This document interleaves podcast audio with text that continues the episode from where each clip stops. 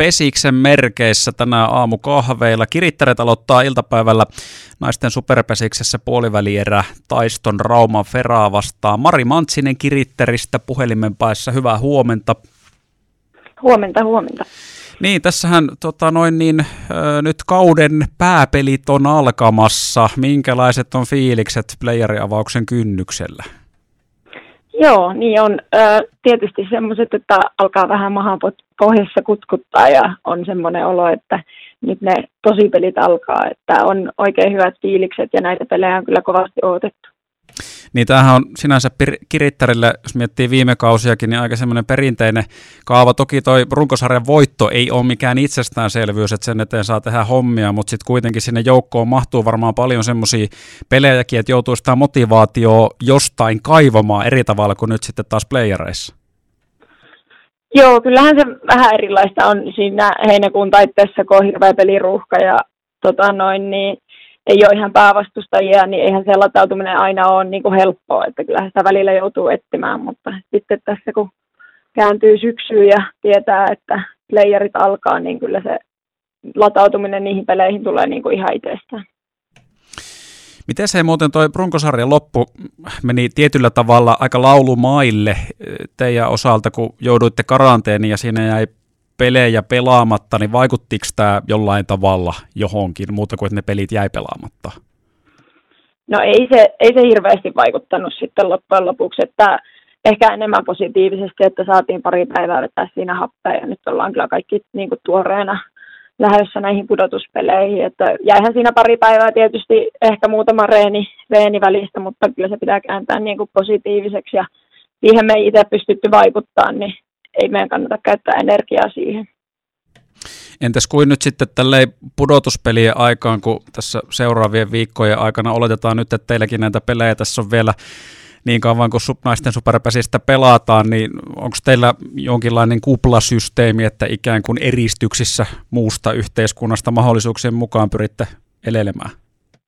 Joo, kyllä just näin, että totta kai pakolliset koulu- ja työhommat pitää kaikkia hoitaa, mutta niin kuin kaikki muut kontaktit pyritään pitää ihan minimissään. Että ja niin kuin joukkueen puhukoppi ei, ei tällä hetkellä kellään niin kuin joukkue, kukaan joukkueen päivittäisessä toiminnassa on mukana, niin ole asiaa.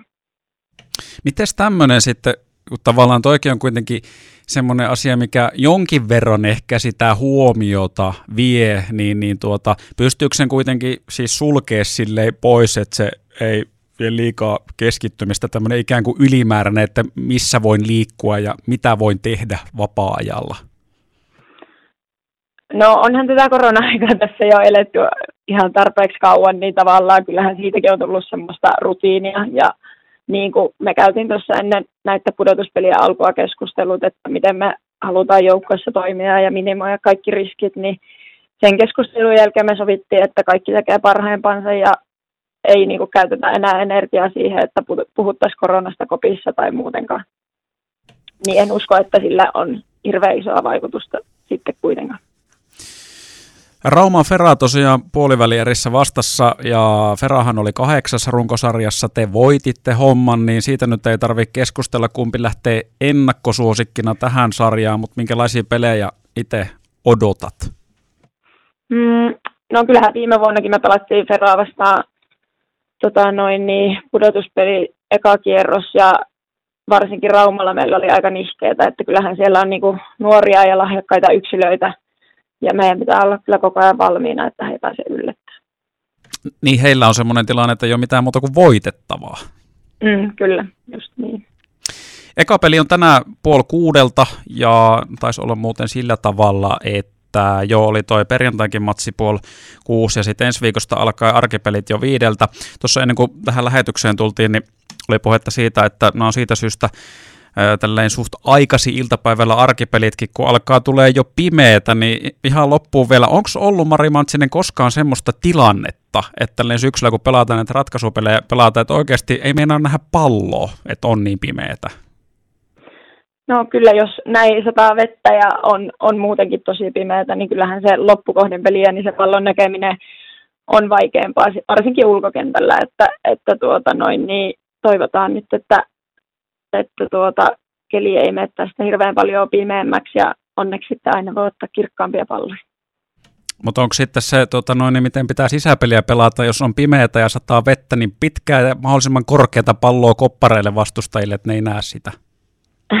No yleensä semmoiset korkeat varmaan voi nähdä, mutta jos pystyy pikkasen kääntämään, että näyttää ensin, että tulee kakkospuolelle ja sitten lopussa kääntää kolmospuolelle, niin ne on yleensä semmoisia, että niitä ei välttämättä ulkopelaajat näe. No tänään hei homma käyntiin sitten 17.30 hippoksella, ei muuta kuin lykkyä pyttyy pudotuspeleihin. Kiitos paljon.